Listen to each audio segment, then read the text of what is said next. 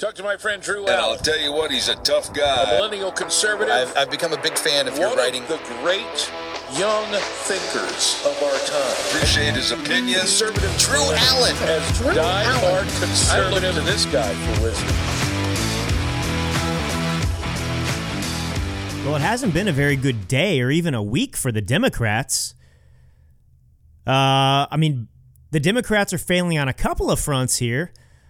New efforts by their party to make waves before the the midterm elections in November. Um, but before I get to that, this is Drew Allen sitting on the uh, throne of truth here, your arbiter of truth, governor of truth, minister of truth, if you will, a millennial to boot. Uh, before I get to that, you know, Biden Biden is claiming or has claimed last week, I believe it was, that he reduced the federal deficit.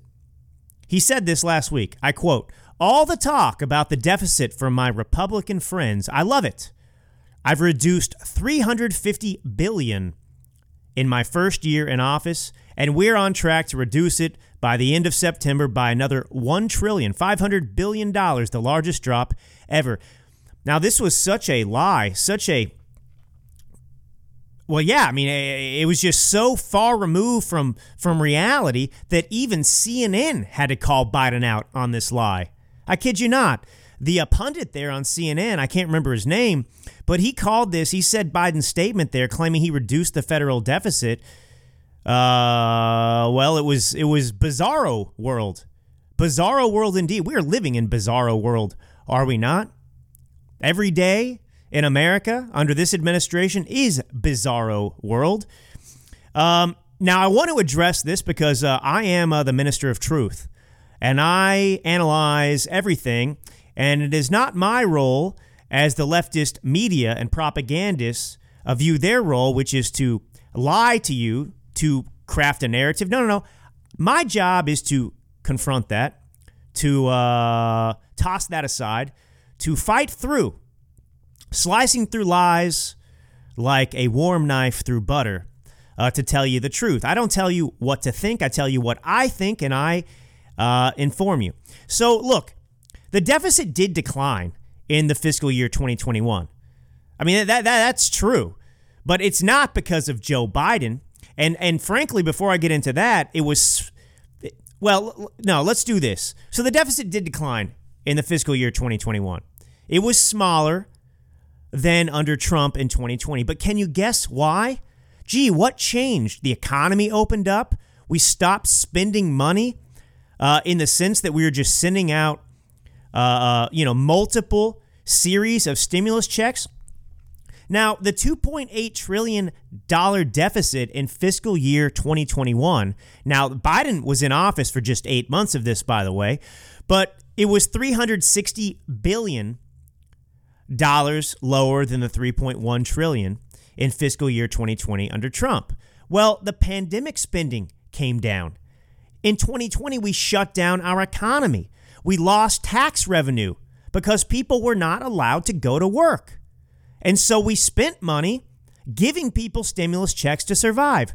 So more money was spent and less tax revenue was collected. So of course there was a bigger deficit. And and, and so uh, Biden's out there. This is kind of like his lie when he says, I've created more jobs than any American president in history. Uh, no, you did not create any more jobs. You you you came in and businesses were allowed to open so employees went back to work. That's not job creation. But that's what these Democrats are doing again, up to no good. So bad again that CNN has to call him out on it. So when you stop printing money and, and, giving out stimulus checks and you open up the economy, of course the deficit is going to improve. Of course it's going to be smaller. But they think we are stupid people, and we're not. They are the stupid people. But anyway, he says this, by the way. He says this just as what? Just as what took place. The House just voted and passed a bill that's going to give $40 billion to Ukraine. That's your tax money, my tax money, our taxes, American taxpayer dollars, 40 billion. They've got no problem. They had to rush it through. They say this is so important that we, we get this money to Ukraine. And if that doesn't make you mad or upset, you you I, look, if that doesn't make you mad, you're part of the problem. You just are.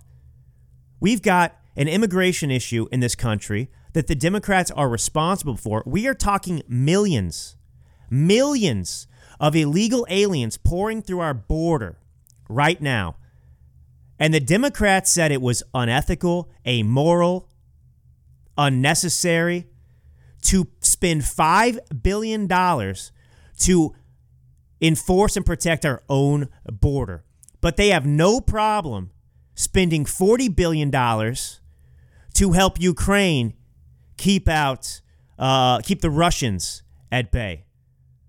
Last time I checked, there weren't millions of Russians invading the Ukrainian border like there are illegals. Our border, the situation at our border is far more dire, far more dangerous.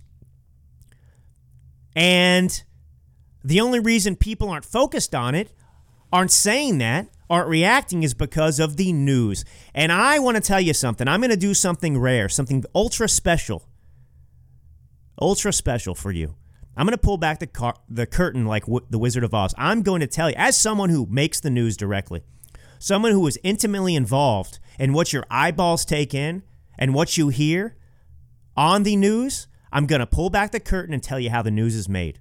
You don't want to miss this episode. You will be the smartest, most enlightened Americans in this country. You will understand what happens. You will have new knowledge that your friends and family that do not listen to the Drew Allen show will not have about how the news is made, how the sausage is made, so to speak. So anyway, he's he's trying to celebrate how he's cutting the deficit. Uh, even the CBO, of course, in, in addition to CNN, said, "You're out of your darn mind." No kidding. But but he wants to spend forty billion dollars, and we'll see what happens in the Senate if it's going to pass there. Wouldn't surprise me. So we're going to bolster Ukraine to defend itself from a Russian invasion, like I said. Uh, but the but the Democrat Party and the Biden regime are helping people invade our border. Does anything make sense? This is bizarro world, is it not? We're going to help Ukraine with $40 billion of our own money, yours and mine, to help Ukraine defend itself from a Russian invasion, while we are actually using taxpayer dollars, our taxpayer dollars, to help people invade our own border? What? What? And the House, they voted 368 to 57 on this. 368 for this, 57 against it. And 40 billion, by the way. Do you remember the reaction from the left, from Democrats out there? 40, 40 billion is about what Musk paid for Twitter. And they said, oh, think of the things Musk could have done with that $40 billion. It was like $44 billion, something like that, but it's the same. Think of what Musk could have done with that. He could have solved world hunger. He could have created world peace. You know, it was like some beauty pageant out there, the way the Democrats were talking. Yeah, yeah, just spend $44 billion and all of our problems will be solved. Well, we're going to spend $40 billion of our own money helping Ukraine. Where are the calls from these same morons out there saying, well, wouldn't this $40 billion be better spent? We could use this to solve world hunger. Where is it? I just don't have patience any. I certainly not have respect for these people on the left. I mean, these are not serious people. I mean, they're a joke. They think they're so intelligent, but every time they open their mouths, they make a point that is absolutely asinine, absolutely stupid, reveals them as absolute ignoramuses. Um, so that's not good news. But another bill, uh, which is good news for us, was uh, failed to go through the Senate. 49 out of 50 Senate Democrats voted to legalize abortion nationwide until birth. That's the dirty secret. That's what they don't want you to know. But Joe Manchin, he joined the Republicans to filibuster it to keep that bill from even coming to the floor for a vote. And, you know, we're being called ultra MAGA. Isn't that so? What a dumb lay ultra MAGA. But I'll tell you something about this ultra MAGA thing that the Democrats have decided they're going to try and paint us as, as some kind of uh, damaging label. Well, it's not working anymore.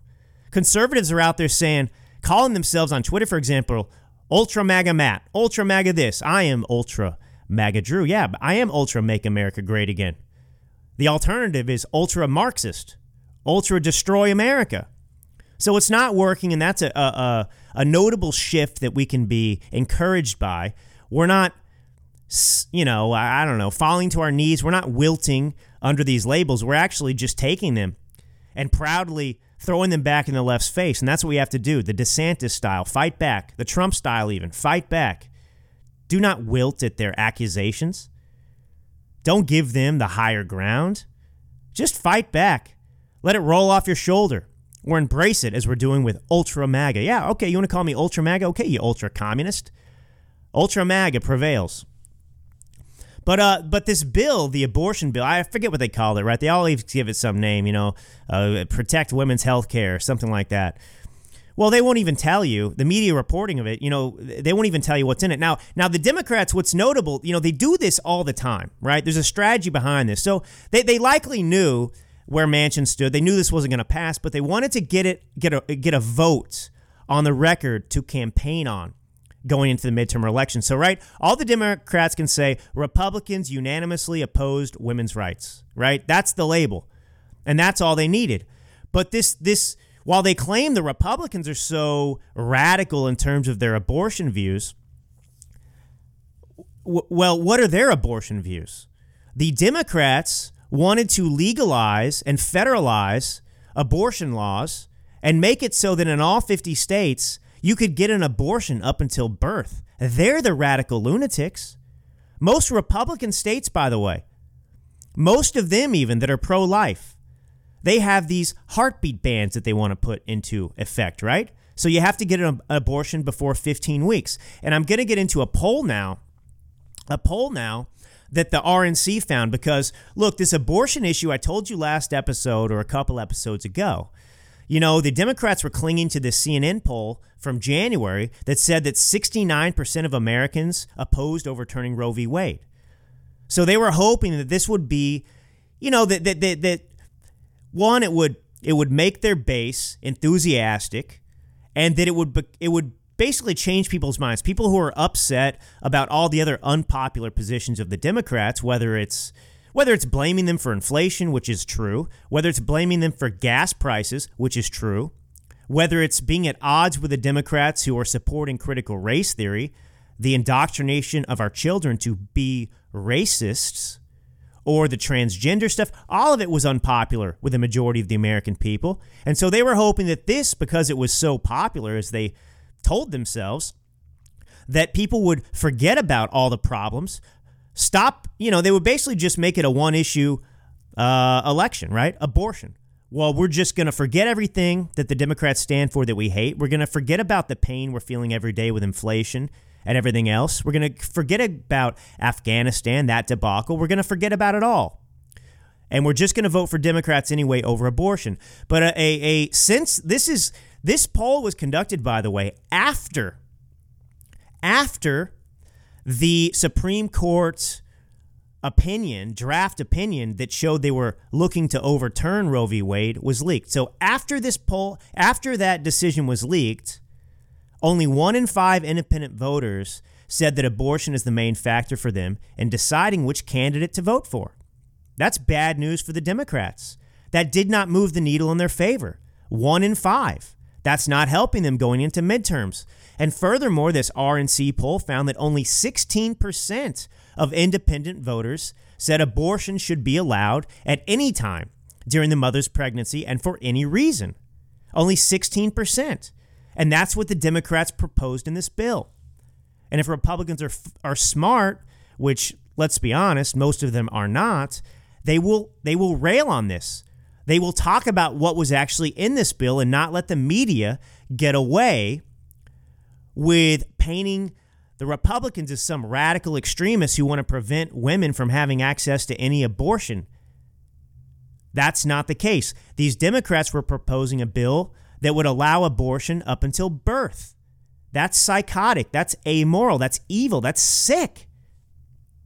Furthermore, what else did this poll find that's not good news for Democrats?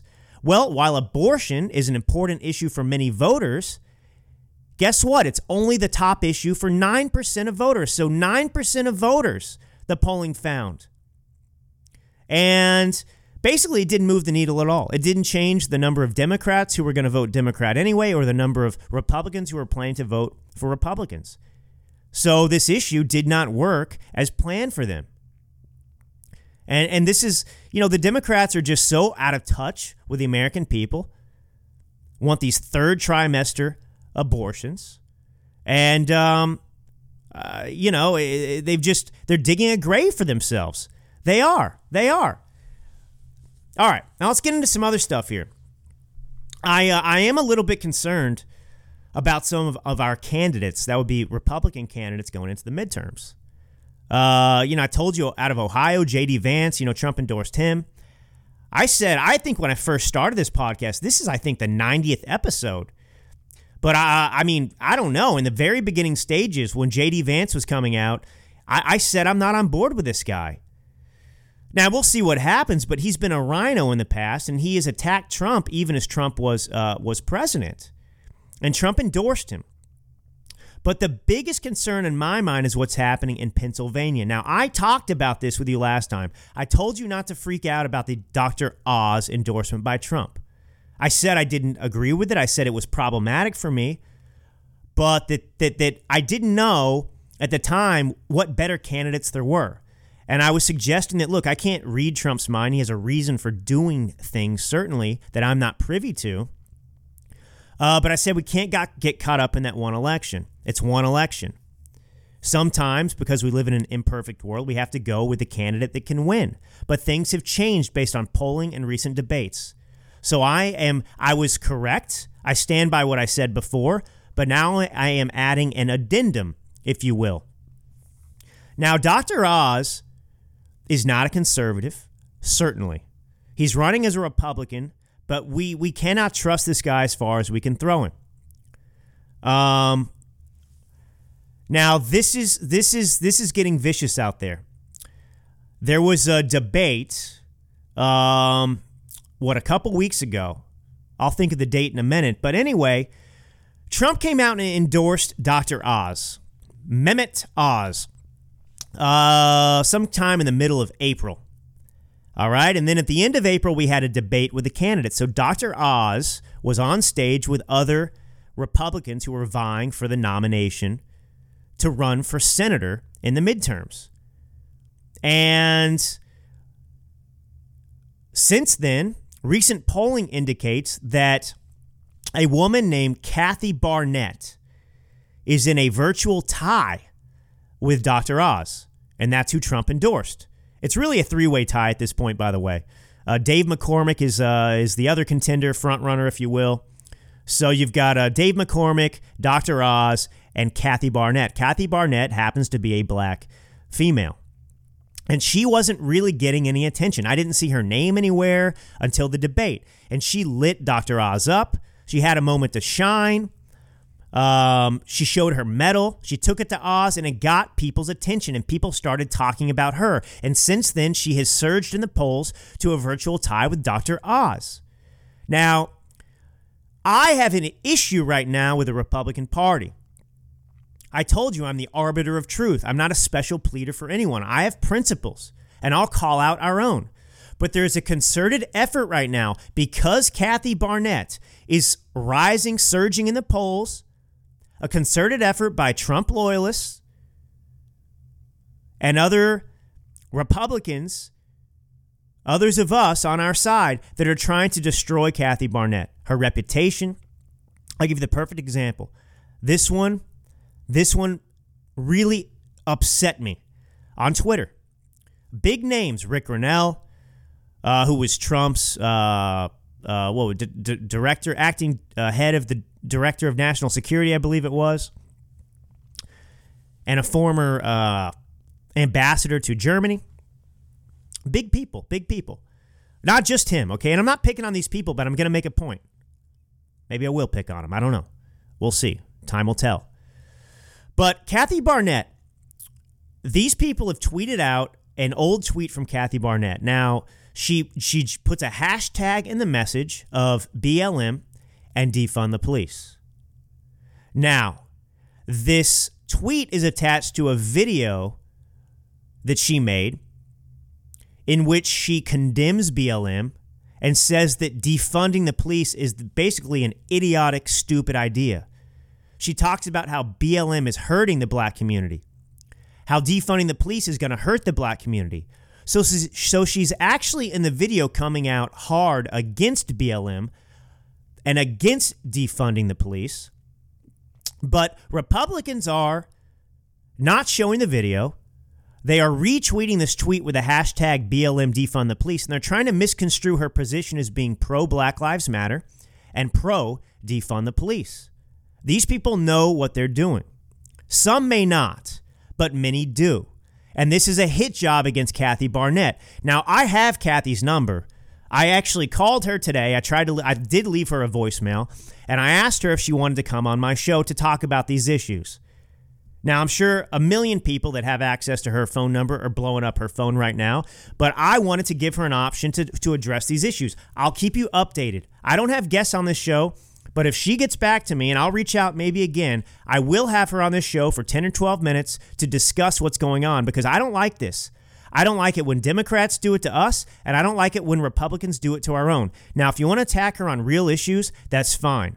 But to lie about her record, lie about things that she has not said, misconstrue, misconstrue things that she did, I, I'm not going to tolerate it. And so I'm coming to Kathy Barnett's defense. Now, what I think would actually be a brilliant move here as we continue to vet Kathy Barnett. but let, let's say this even before we vet her fully. She's definitely a more trustworthy candidate than Dr. Oz. I mean, Dr. Oz is somebody who's come out in favor of red flag laws uh, which would be, you know, anti Second Amendment. He's in favor of gun control. He's come out in favor of transgenderism publicly, uh, in favor of abortion. So the point is with Dr. Oz, he, he's, his public positions he's held in the past are not just at odds with conservatives, but they're at odds with the Republican Party, and they're not even things that align with what Trump believes. But Trump endorsed him early on for whatever reasons he had. Maybe he just thought he was the best candidate to win. But now Barnett is coming up, an underdog with not a lot of money, this black woman in Pennsylvania, and she's showing that she could win, that she might have what it takes. And she showed it on the debate stage, certainly. And honestly, if I was advising Trump, not that he's listening to me, but the shrewdest move he could make right now is to switch his endorsement. Switch his endorsement.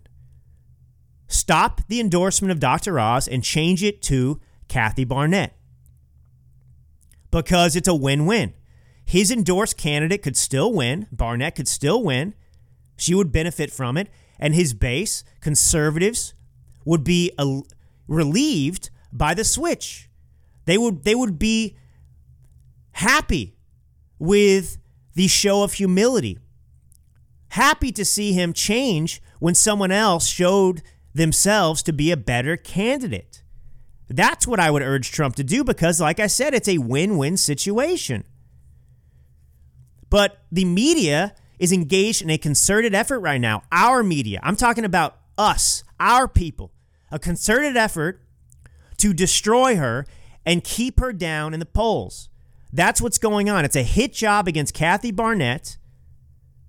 And I I don't know. You know, I I I look, I'm a Trump supporter, have been, am. But this situation is bothering me. Bothering me so much. And I don't have all the answers, obviously, but I can tell you from what I know, being involved in the media, that this is a concerted effort against her. Now, I don't know if this just goes to uh, an, an, an, an issue of ego you know, Trump's had success with his candidates that he has endorsed winning. You know, he's kind of coronated these individuals. People are begging him for endorsements because they do mean something. I'm not taking that away from Trump. His endorsements matter. He's still popular. He's still the figurehead and the leader of the Republican Party right now. And that's okay. But these decisions but decisions like this are adding up and they're going to alienate the base. This decision, by the way, to endorse Dr. Oz do you know what it reminds me of? It reminds me of when Donald Trump was seemed to be hawking the COVID vaccines. Because that was not a popular issue with the conservative base, with many Republicans. And he was out there acting like a salesperson for Pfizer. And he did need to do that. And it alienated the base. And like I said, like has been said long ago, Trump said it. I mean, uh, uh, I'm sorry, Rush Limbaugh said it. You know, look, the leftist media, the media has tried to alienate, separate, remove Trump from his, his loyal base since he came down the escalator at Trump Tower in 2016, I guess it was, when he announced his candidacy. But they've been unable to succeed. They don't understand the bond, the strength of the bond, because Democrats don't have this kind of bond. Joe Biden, Kamala Harris, Pelosi, no Democrat right now enjoys or has created the same strong bond between themselves and their voter base as Trump was able to do with the American people, his base. And the only person who can fracture and destroy that connection is Donald Trump himself. And I'm just fearful that we're, we're witnessing a fractured Republican Party right now because this is blowing up. And look, the issue probably should blow up. But Republicans who are supporting Trump are digging in and they're spreading disinformation, lies against Barnett to benefit Dr. Oz. And I don't like it. I have a big problem with it. Um, all right. So I'm going to take a short break here, but when I get back, I'm going to pull back the news, pull back the curtain on the news for you. I'm going to show you the Wizard of Oz. I'm going to tell you how the news is made. Uh, I'm going to connect this, by the way, to important issues that we need to talk about today. And that is the continued, uh, well, basically, the DOJ is ignoring uh, these uh, federal violations of these protesters outside the SCOTUS justices' homes. Um, and basically, the point I'm going to make to you is that the Democrat reaction and response to the leaked SCOTUS decision to overturn Roe v. Wade is everything that January 6th was not, and that is to say, an insurrection. All right, this is Drew Allen. I'll be right back.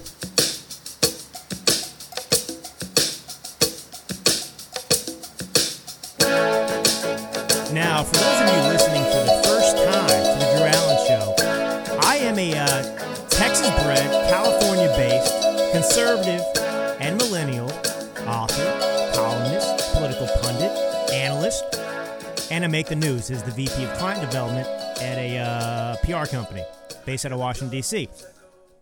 Now, as, as a Texan, I, I'm a big fan of barbecue all things barbecue. You know, the, the funny thing for me, when I went to school out here in California, I went to Pepperdine University.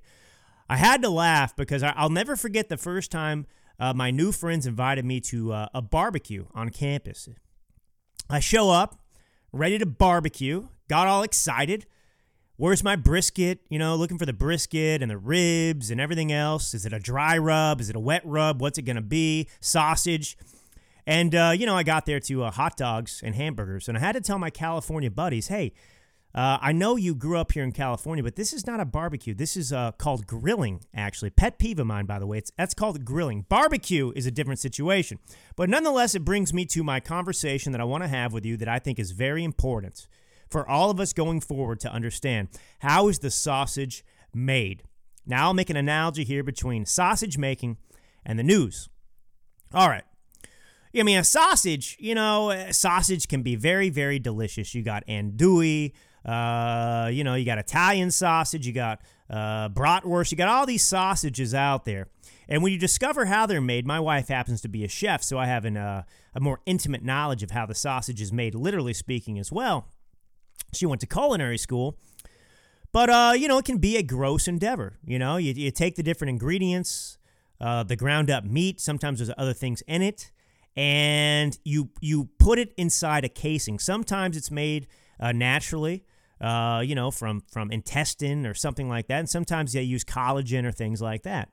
But it can really turn people off, or it can make you very very aware of where your sausage is coming from, what's being used, and so on and so forth. So that's what we're going to do here with my Wizard of Oz moment, pulling back the curtain on the news. I want to start with a question for you. What what is the news? What is the news? Well, what it's simply a story that gets attention.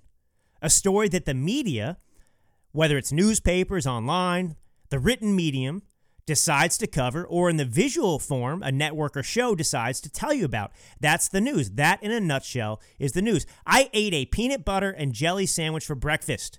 That happened, but it isn't news until I tell you about it. And you do this. I do this. We all create news in our own way in our daily lives with our wives, our spouses, our children, our families, our friends, right? What do we choose to talk about? That's the news. And why do you talk about it? There's intention behind all of it, a motive, right? You sit down at dinner with your friends and family. What do you choose to talk about that night? And why? That's the news. The things that you leave out, you have deemed unimportant to the conversation. You prioritize certain conversation points that you want to have for various reasons. And so there's no such thing, I want to tell you, as objective journalism. In the sense, okay? It doesn't mean it doesn't mean that everyone's a liar, but there's no such thing as objective journalism in the sense that look, an individual or a group must decide that that topic should be discussed, shared with the general public, with the American citizenry with you and me. Take this show, for example. I decide what's important to talk about, I decide what needs to be discussed and shared with you. I mean, now the difference, of course, between me and CNN and other left wing propagandists out there is that my agenda is not a left wing agenda, for one. But secondarily, my objective is not to lie, to spin, to spread disinformation like the left does. My objective is to enlighten, and I tell you, like I said before, what I think, not what you should think. And I try to be honest. My intention is to be truthful, not a liar. There are children being killed in Chicago right now as I speak, murders taking place, black on black crime from gang, gang uh, from gangs especially. It's happening, but it's not news, right? Because no one's talking about it. And the news always has a slant. There's a reason that people talk about certain things. And the reason that the media, journalists, etc., exist, right? That that that whole establishment exists. Well, the purpose is to share important stories with the masses, to get pertinent information out there. Uh, George Washington, let's use him as the barometer of why it exists. He said in his farewell address, I quote, Promote then, as an object of primary importance, institutions for the general diffusion of knowledge. In proportion as the structure of a government gives force to public opinion, it is essential that public opinion should be enlightened. Now, I look to enlighten, but leftist propagandists look to indoctrinate, to lie, to deceive, to shape your reality in a way that is at odds with what the reality is. All right? It's all narrative based. Now, things happen in the media. Things happen in the media. Sometimes a big news item, for example, is introduced to eclipse something that the left doesn't want to be covered, right? It coincides with an event the left doesn't want you to know about. Interestingly, interestingly enough, I'll give you an example. Most recently, Dinesh D'Souza released his documentary. I think he screened it for the first time. 2,000 Mules, which exposed in a way that was undeniable the voter fraud that was carried out in a coordinated, strategic way by the Democrats and the Democratic Party in the 2020 elections. On the same day that that was actually released, guess what else came out? Well, the Supreme Court decision draft overturning Roe v. Wade was leaked. So the media focused on the Supreme Court and abortion, and Dinesh D'Souza's important documentary covering the election fraud that took place was not covered. That's an example. And news is a business. Remember this. You got writers, you got anchors, you got pundits like me, whose job is to make news. Publications have to have content. Anchors have to have something to talk about. Pundits have to have stories to go on these different news shows and address. And that's why, for example, sometimes the media introduces some big story they don't really want to introduce They don't want to blow up and cover too much, but they have to cover it. They'll do it on a Friday when people are going into the weekend, when the news is slower, because then it's out, but doesn't get covered Monday through Friday. The news cycle. Now, here's how the news works you've got all these different elements, right? It's a chain of events. A news story breaks, right? In the media. Something you read about that's a big story. Someone decided to put that out there. And then someone like me will see that story and want it addressed on radio shows and TV. So you've got a competition for the narrative out there, right? So the SCOTUS story breaks, right? And the left wing media is rushing to pitch their people on TV and radio to give it their angle, their spin, right? And their job is to create outrage. Their headlines are, you know, the, the Supreme Court is primed to overturn and take away women's rights. They don't want to acknowledge in their story what really happened, which is overturning Roe v. Wade would send the issue back to the states. It doesn't abolish abortion. Nor did the media want to cover the fact that this was a significant problem for the Supreme Court. A, a system, a branch of government that's supposed to be protected and shielded from public influence, well, that was just violated by the fact that someone in the, in the court, one of the clerks more than likely, leaked the story to the media. It was a hit job, but they didn't they didn't cover it from that angle. The angle I might want to talk about and have people discuss is, hey, this is dangerous to the Supreme Court. So you've got a battle for narratives. But let's get into a couple of things here. Let's talk about what happened recently with these uh, these protests. They violated federal law. These protesters who went to the Supreme Court justices' homes, and the Supreme Court justices were forced into hiding. In fact, the Senate even had to go and pass a bill to give additional security measures to the Supreme Court justices, which proves that the Democrats incited a dangerous situation for the Supreme Court justices, that they had to flee their homes and go into the witness protection program for their own safety. All right?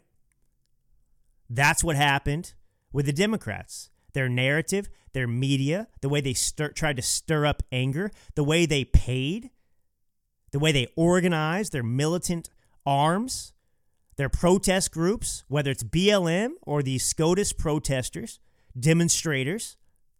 Well, they organized them and sent them out there to make headlines, to make it look like, give them a, a something to, to film, something to talk about, to try and persuade the public that this was so unpopular, so outrageous. That's the narrative.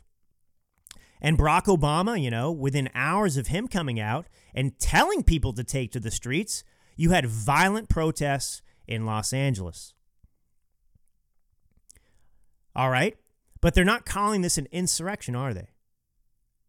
In fact, Jen Psaki is still defending it, still saying people should be out there protesting. She will not condemn even the protesters who are violating federal law, who are protesting and threatening the lives of these justices.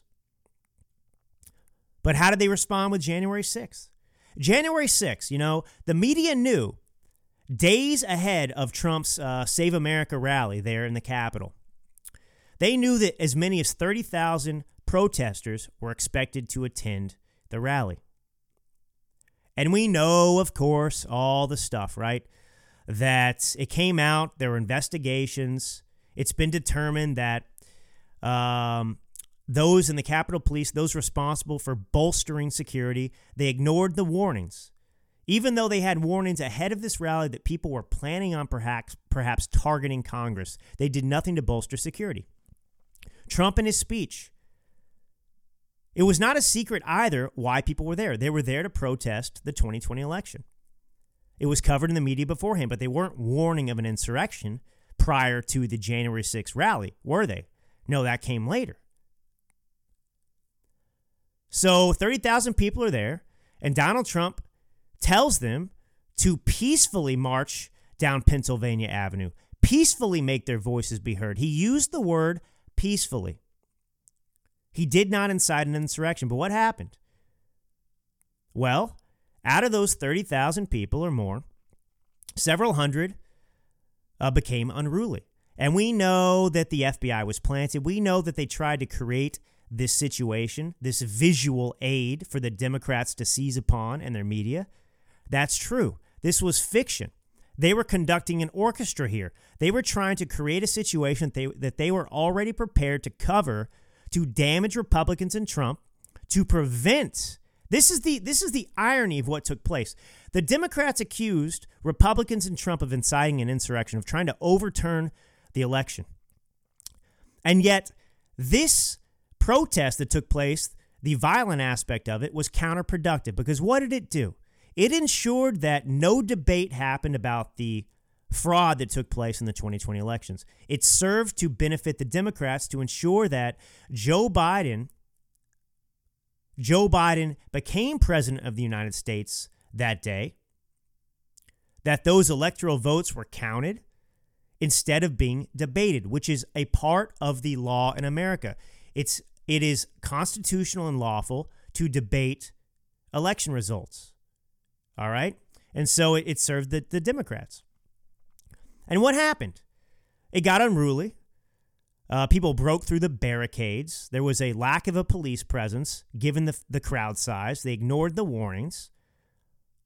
There were fights with Capitol police officers. But what was the most uh, dangerous? Who were the most dangerous people that day? Well, the Democrats would say it was those who walked through the open doors to the Capitol building and took selfies, right? But the most horrific act of violence that actually took place on January 6th was what? It wasn't committed by a protester, it was committed by a Capitol police officer. I believe his name was Lieutenant Michael Byrd. He's the one who shot and killed an unarmed female protester named Ashley Babbitt. Had her name only been George Floyd, I wonder what would have ensued. Well, we know because we had a summer of riots, the summer of love throughout 2020, in which BLM protesters caused roughly approximately $2 billion worth of damage throughout America's cities in Seattle, in Minnesota. I mean, countless cities across this country experienced violence. Cars, buildings lit on fire, burning, looting.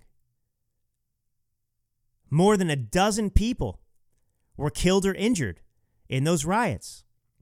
And while those riots were taking place, those violent protests, they weren't called insurrectionists.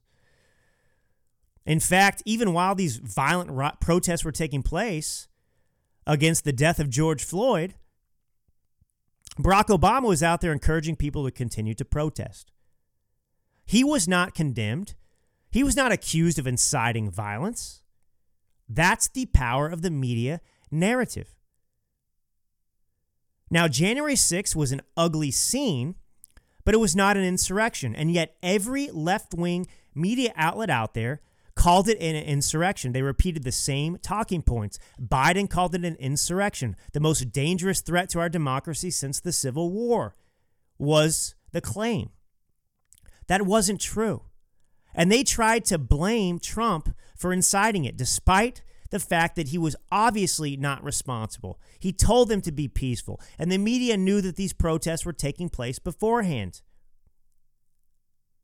But the narrative is all that mattered. You see, the, the media's role, especially on the left, is not to report the news, it's to craft narratives, to craft fiction.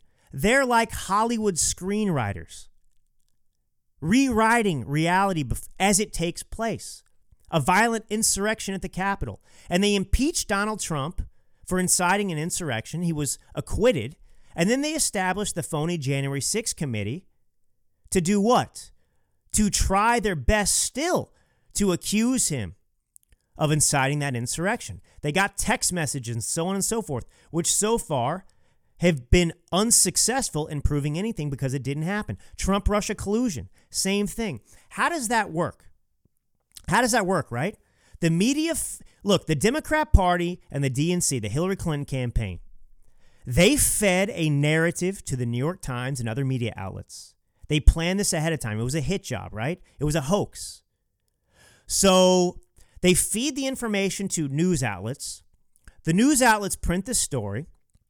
And then the media takes the news that's reported and blows it up, talks about it nonstop on CNN and everything else. Then they bring in the pundits to talk about it and make it seem real, to blow up the issue, to light it all on fire.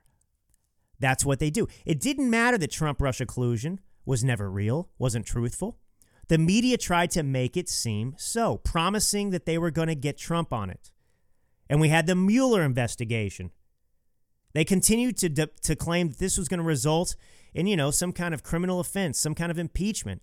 And it didn't. The Mueller investigation con- concluded what we knew already that the CIA had already determined that there was no Trump Russia collusion.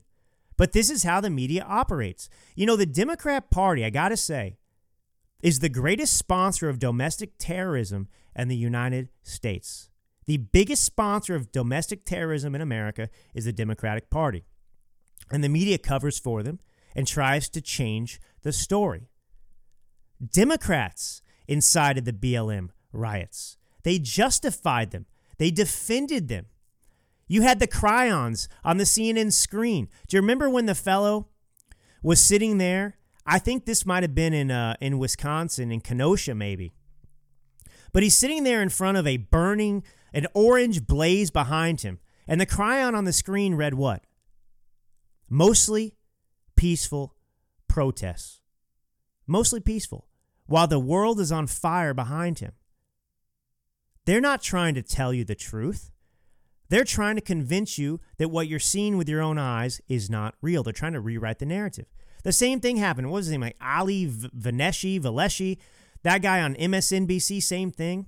Trying to say that he was standing in front of a burning building or burning cars or something like that, saying, well, you know, for the most part, uh, you know, these are very, very peaceful uh, protests. Anything they can do to rewrite the story. And January 6th, they did that. They did. They got what they needed. They got the images, which, as I said, nobody thinks was great what happened on January 6th, but it was not an insurrection. And look, they took people who were in the Capitol building taking selfies, unarmed, and their only crime was uh, trespassing, and they put them in the DC gulags without bail. Tried to put them in prison, get prison sentences for these people for, you know, 20, 30 years. One guy committed suicide because the DOJ was coming at him more and more. They kept postponing his hearing, they kept trying to add additional charges and increase his time in prison. And he committed suicide over it. And the guy's only crime was walking into the Capitol building and taking a selfie. He was in there 10 minutes. The DOJ, to my knowledge, is not investigating or arresting these people violating federal law who are protesting outside the Supreme Court justices' homes. I mean, where is the media calling Obama, you know, an insurrectionist, accusing him of inciting an insurrection, accusing Joe Biden, the Democrat Party, of inciting this insurrection? They're threatening Supreme Court justices who are in hiding to try and influence a decision from the Supreme Court. Now imagine if you and I, as I've said before, let, let's just change it to Sotomayor. Let's say you and I went to Sotomayor's house. Let's say we published her address. Let's say we had a uh, had a um, you know Scalia sent us group. Remember I said before this group that published the addresses of the Supreme Court justices who organized these protests outside the Supreme Court justices' homes. They call themselves Ruth Sent Us. So let's say we have Scalia Sent Us. And we go and we picket and we protest, and Sotomayor has to go into hiding. What would the media be saying about us? What would the reporting be? What would the wall to wall coverage be? What would the political pundits on the left be saying? They would be condemning, they would be demanding that Trump came out and condemned it, that he called for, for uh, obedience, for peace, for a stop to this violation. The DOJ would be involved. They would be making arrests right now and putting us in jail for it. But the Democrats aren't doing any of this. And that's the thing. That's how the sausage is made. People write headlines, determine what they want you focused on, and then pundits fill in on the radio airwaves and the TV shows to comment on the issues. But they're fed what the opinion and the slant's going to be ahead of time. Nothing you see is real. When you're watching the news, I don't care what it is, always be skeptical. Now, I want to address something else from a different perspective because there's a lot of anger out there from our side about Dinesh D'Souza. Not about Dinesh, but Dinesh is upset. He was supposed to be on Newsmax, I guess, uh, sometime this week or last week to talk about his movie, and he said he got canceled and bumped. Look, I, I think that there could be a coordinated effort here. I think that perhaps these stations don't want to talk to talk about the 2020 fraud because they may be calculating that that's not a winning issue going into the midterms. They might see that as something that would harm their chances. They're saying, look, we got a good thing going. We're going to run roughshod over the Democrats. We don't want to feed the left, you know, something that's going to incite their base to go out and vote and harm Republicans' chances in the midterms. That's possible. Look, I want it out there as much as you do. But one way you can influence the news, I'll give an example. Kari Lake, I believe it is, right? Is she running? Where's Where's Kari Lake? Oh man, I'm my brain's fried. You guys are you guys are thinking Kari Lake, Arizona is what I wanted to say. Arizona governor, right? Um. Yeah, yeah. So Kari Lake, she is running for governor of Arizona. That's right. Perfect. She went on Newsmax, and they weren't supposed to talk about Dinesh D'Souza's 2,000 Mules, about the fraud. And she just inserted it, injected it in the conversation, and forced it to be talked about. That's one way to do it if you're that big, if you have that voice, if you're that in demand. But, you know, I got to tell you, you know, the media. The media is constantly moving on to the next story. It's just how the sausage is made um, it's got to be relevant. I, I, I'll give you an example. You know, I was pitching a guy trying to get somebody on Newsmax. No, no, sorry, on a local station in Dallas. So Fox, the Fox Morning Show, whatever it's called in Dallas. I was pitching him on there uh, to talk about, uh, well, uh, the wokeness in the workplace. He's got a company out there that's actually um, kind of a free speech site. So if you're a company that is sick of people like Disney creating a hostile work environment towards you know conservative voices. Well, this guy's created a new job site where companies and and potential employees can come that celebrate free speech. They just want to work. They want to take wokeness out of the workplace. And I couldn't get him on Fox because the the narrative had changed. It was a hot subject a few days before, and then the media moved on. So they didn't want to have him on to talk about it. But he's going on Newsmax. I got him on Newsmax this Friday to talk about something else because it's still relevant.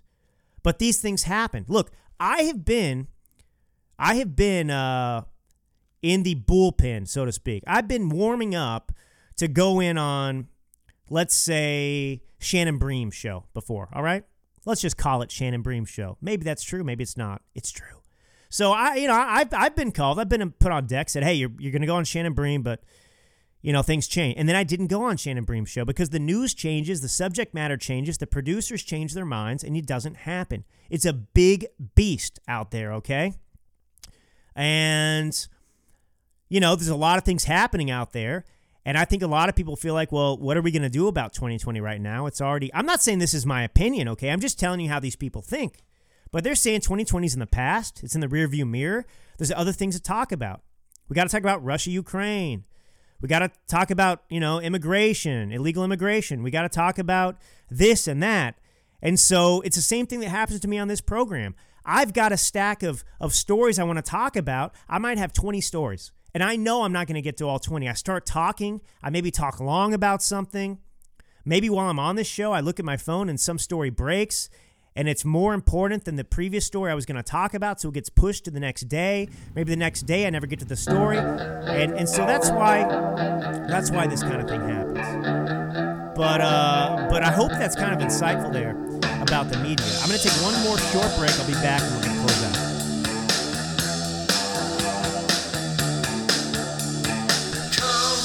And we're back to close out. Another five minutes or so here. So, so here's a perfect example that I wanted to talk about that, that shows you how despicable the media is, how they seek to craft fiction.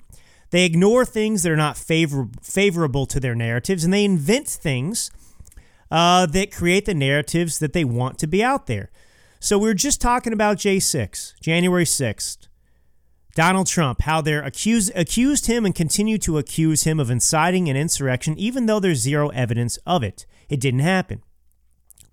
Well, you have Chicago Mayor Lori Lightfoot. Did you hear this story yet? On Monday, she encouraged violence. She sent out a tweet in response to the Roe v. Wade pending forthcoming decision, overturning it. And she she tweeted out to my friends in the LGBTQ plus community. She forgot the IA. Ooh, very discriminatory, Lori. Anyway, to my friends in the alphabet community, she says, the Supreme Court is coming for us next. This moment has to be a call to arms. We will not surrender our rights without a fight, a fight to victory.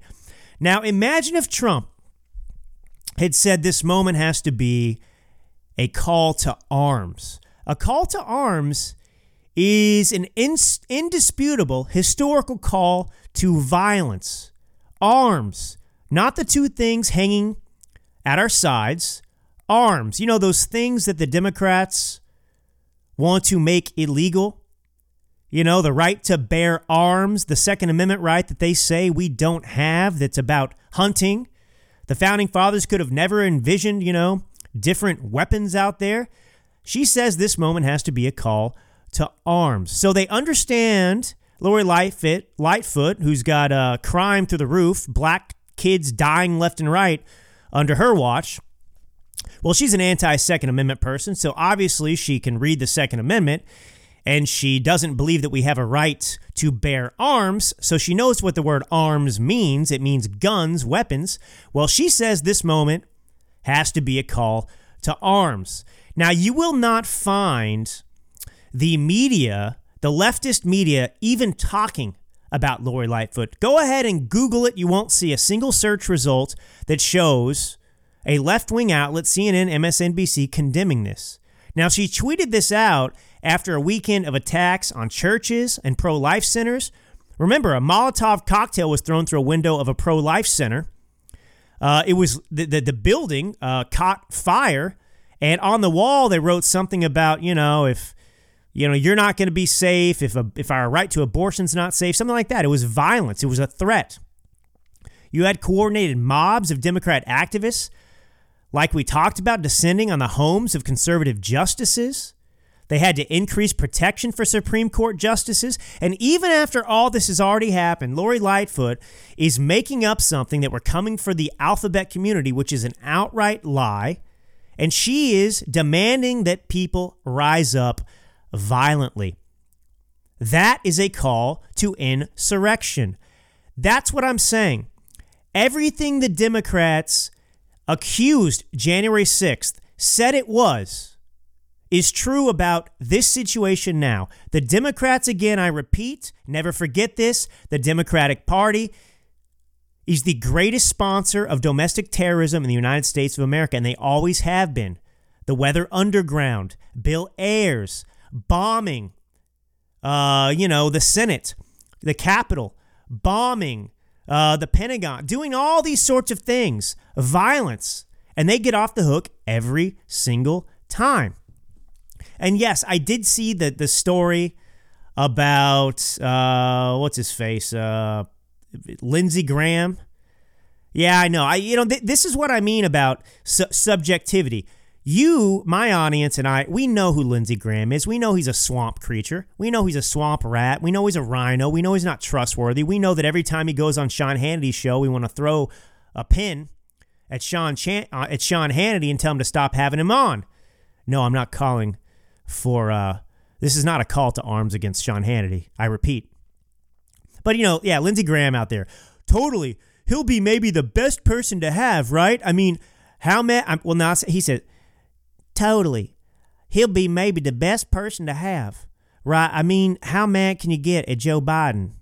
Yeah, so you know that was that was Lindsey Graham you know, amidst the January 6th stuff. And he he was talking to Jonathan Martin, who's got a book coming out. He's a he's a big leftist. And, you know, Jonathan Martin asked him in this phone call that we have the audio of now, you know, well, Biden's going to help basically unify the nation, right? And, and, and Lindsey Graham says, yeah, how mad can you get at Joe Biden? This is damning stuff, but it's not a surprise surprise uh, to us at all. We know who Lindsey Graham is. But here you go, the left Chicago Mayor Lori Lightfoot. Where are the demands for her cell phone text conversations? Where are the demands from the left and the media out there for her to come out and demand that people stop protesting? That's not happening. But that's what they asked Trump. That's what they asked Trump, right? They wanted him to come out. They acted like he could stop everything because he was responsible for everything. They demanded, you know, more and more from him. It was never enough. He came out and he said to stop. He said to be peaceful. He said to respect, you know, the Capitol Police. But it doesn't matter what he does, it's never enough because they've already got their mindset on the narrative that he incited it, so they'll never let up. The media in this country is useless, they're worthless, they're uh, worse than reprobates. They're not trustworthy, but I am. I am your, you know, what do I call myself that's going to stand the test of time here? Minister of Truth, Drew Allen. All right, well, I'll keep you updated about uh, the situation with a candidate in uh, Virginia there, Barnett. Uh, if I hear back from her, I want to give her an opportunity to speak on the issue. Um, if I can get her, you'll hear from her, and I'll let you know. This is Drew Allen. God bless you all, and until next time.